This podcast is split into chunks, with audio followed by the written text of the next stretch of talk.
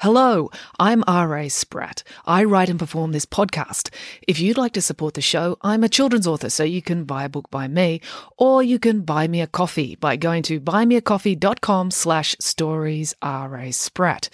It's an easy way to make a small thank you gift to the show so I can keep kicking this can down the road. The podcast directory you're using right now should have a link to my Buy Me a Coffee page in the show notes, or you can type it into your browser. That's buymeacoffee.com slash stories R.A. Spratt. All contributions are gratefully appreciated.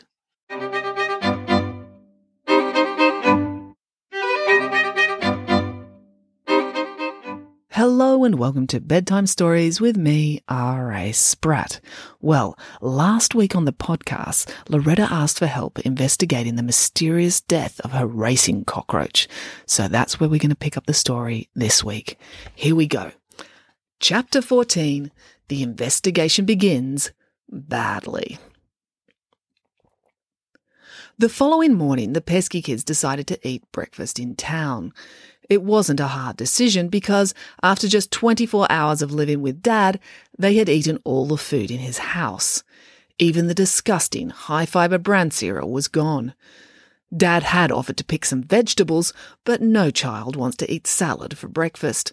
So Fin had persuaded Dad to give them some money instead, arguing that they should go into town and integrate with the local community while eating bacon and eggs. The Peski kids stood on the main street of town considering their dining alternatives. There's not a lot of choice, is there? said Fin. There was a Chinese restaurant, the type that served food no actual Chinese person would recognize as coming from their country. Chips were included with every meal. The Chinese restaurant isn't open yet, said Joe. A few shops down, there was the other extreme, the Leafy Green Bistro, a vegan, fair trade health food cafe that made its own bread entirely out of lentils. I refuse to eat health food, said April stubbornly. Huff! Pumpkin barked his agreement. This left only one alternative the Good Times Cafe. The kids stared in through the front window.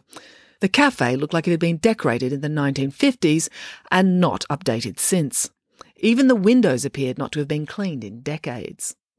In the city, they'd say this place had retro charm, said Fin. Nah, said April, they'd say it's a dump. Yes, but a charming retro dump, said Fin. There's nothing charming about food poisoning, said April, which is what we'll get if they wash their dishes as rarely as they wash these windows. I don't care. They've got $5 egg and bacon rolls, said Joe, pointing to a handwritten sign sticky taped to the inside of the glass door. I'm going in. The inside was just as underwhelming as the exterior. All the tables were booths. Most of the vinyl seats had cracks that had been half-heartedly fixed with gaffer tape, and the walls were lined with photographs of Currawong 100 years ago. April peered at one, then another, then turned and looked out at the street. Currawong 100 years ago looks exactly the same as it does now, said April. There was absolutely no difference in the streetscape. The fire station, the news agency, the pub, they all look exactly the same in the sepia photographs as they did in full colour out in the street. There are cars now, said Fin. He pointed to the vehicles in the street. In the photos, it's horse drawn carts. April looked out the window just as a horse drawn cart drove down the middle of the road. She smiled triumphantly. I stand corrected, said Fin. They chose a booth after a brief wrestle over who would sit in the seat facing the door, which April won. Pumpkin scrambled up on the seat next to her, and they all settled down to look at the menu. A sulky waitress, dressed entirely in black, including black nail polish and lipstick, begrudgingly made her way over to their table. She had earbuds in, with music playing so loudly that the Peski kids could hear the pounding beat of death metal from where they were sitting. The waitress sighed, took one earbud out of her ear, and turned her notepad over to a new page. Joe noticed that her name tag read, Hi, my name is Joy. He suddenly realized that Joy had been watching him as he stared at her chest. He gulped. Well, said Joy. Joe's stammer always grew worse when he was nervous or someone frightened him. We'll have three egg and bacon rolls and three chocolate milkshakes, please, said Fin. No, I want lime, said April. Lime milkshakes are gross, said Fin. So are you, said April, slapping the menu shut and kicking him under the table at the same time. Pumpkin started barking. He'd spotted a rat under another table and ran off to chase it. Joy sighed again, then slowly made her way over to the kitchen service hatch to pin up their order. Do you think she suffers from chronic fatigue syndrome? asked Fin. I'm sure she does, said April. This awful town would have that effect on anybody. We should start work investigating the mystery of Loretta's dead cockroach, said Fin. Fine, said April. She pointed to two boys sitting at a booth on the other side of the diner. There are two kids over there shoving leaves into a shoebox. You don't have to be Sherlock Holmes to figure out that either they're weirdos with a thing for leaves or they've got a cockroach in there. That's Animesh Kieran, said Fin. He knew this because he tried to memorize his classmates' names the day before. You remember Pumpkin tore Kieran's pants yesterday in PE. Whatever, said April. Let's just go over and talk to them. April slid out of the booth and set off, striding across the diner. Fin hurried to catch up with her as she confronted the two boys. What have you got in the box? demanded April. Nothing, said Animesh, putting his hands protectively on the top of the box. You're lying, said April. I saw you shoving leaves in there, so at the very least you've got leaves inside. April, maybe you should try being polite, muttered Fin. Ugh, said April, making a disparaging noise in the back of her throat. I'm not good at that, so I'm not going to bother. Fin tried instead. What my sister means is, sorry to intrude, but have you got a cockroach in there? asked Fin. Kieran picked up the shoebox and hugged it to his chest. You're new here, so you don't understand, said Kieran. People mind their own business when it comes to cockroaches. April rolled her eyes. The social subtleties of this town are more complicated than the French court under Louis XIV. Huh? said Animesh. It's because we knew that we're asking, said Fin. We've got our own cockroach, and we want to know how to prepare it for the race. What should we be feeding it? How should we be training it? You have to spend time with your roach. Get to know it. Get to know how it thinks, said Kieran. He tapped the side of his forehead and squinted as he said this, as if he were really straining to think on the same wavelength as the insect right at that moment. I bet you got a head start on knowing how a cockroach thinks, said April. You've got about as many brain cells. April, said Fin with a forced smile, please be nice. I am being nice, protested April. I haven't thumped anyone yet, have I? So have you got any tips for us? asked Fin, smiling at Kieran and Animesh. Why are you asking them for tips? said April. You're meant to be asking about Loretta's cockroach. You know Loretta Viswanathan? asked Animesh with a look of panic on his face. Kind of, said Fin. She's our next door neighbour. Animesh and Kieran leapt to their feet and gathered up their bags. You're spying for the enemy. We only met her yesterday, said April. It's not like she's our friend. Yeah, April doesn't have friends, said Fin. She's too horrible. April nodded because this was entirely true. So she's paying you to spy for, is she? demanded Kieran. That'd be right. Those rich kids over at St. Anthony's will stoop to anything. While April and Fin cross examined Kieran and Animesh, Joe was eating his egg and bacon roll. The waitress may have looked like an extra from a horror movie, but the chef was clearly a maestro. The bacon was crispy and the egg was cooked over easy so that the yolk exploded and dripped down his hands as he ate. It was the perfect sandwich. Joe sighed with contentment. Suddenly, something flicked him on the back of his head. Joe instinctively rubbed the spot, although there was nothing there any more. Then he looked around. There was a folded up note lying on the seat behind him. Joe unfolded the note. It read, I think you're dishy. Come to the ball with me. Love heart, Daisy Odin's daughter. Joe looked up. There was a group of girls sitting in a booth and staring at him. They all giggled and turned away, except for one girl. She smiled. Joe pointed at her, then at the note with a questioning sort of look on his face, as if to say, Is this note from you? She nodded with a smile, blew him a kiss, then turned back to her friends. Joe went bright red. He was terrified. Was this some sort of practical joke? By ball, he assumed she meant a dance, but he couldn't believe that this strange town would actually have one of those. Surely that sort of thing only happened in fairy tales and movies. And why on earth would an apparently attractive girl want to go with him? She must be under some sort of misapprehension that he was much more interesting than he was.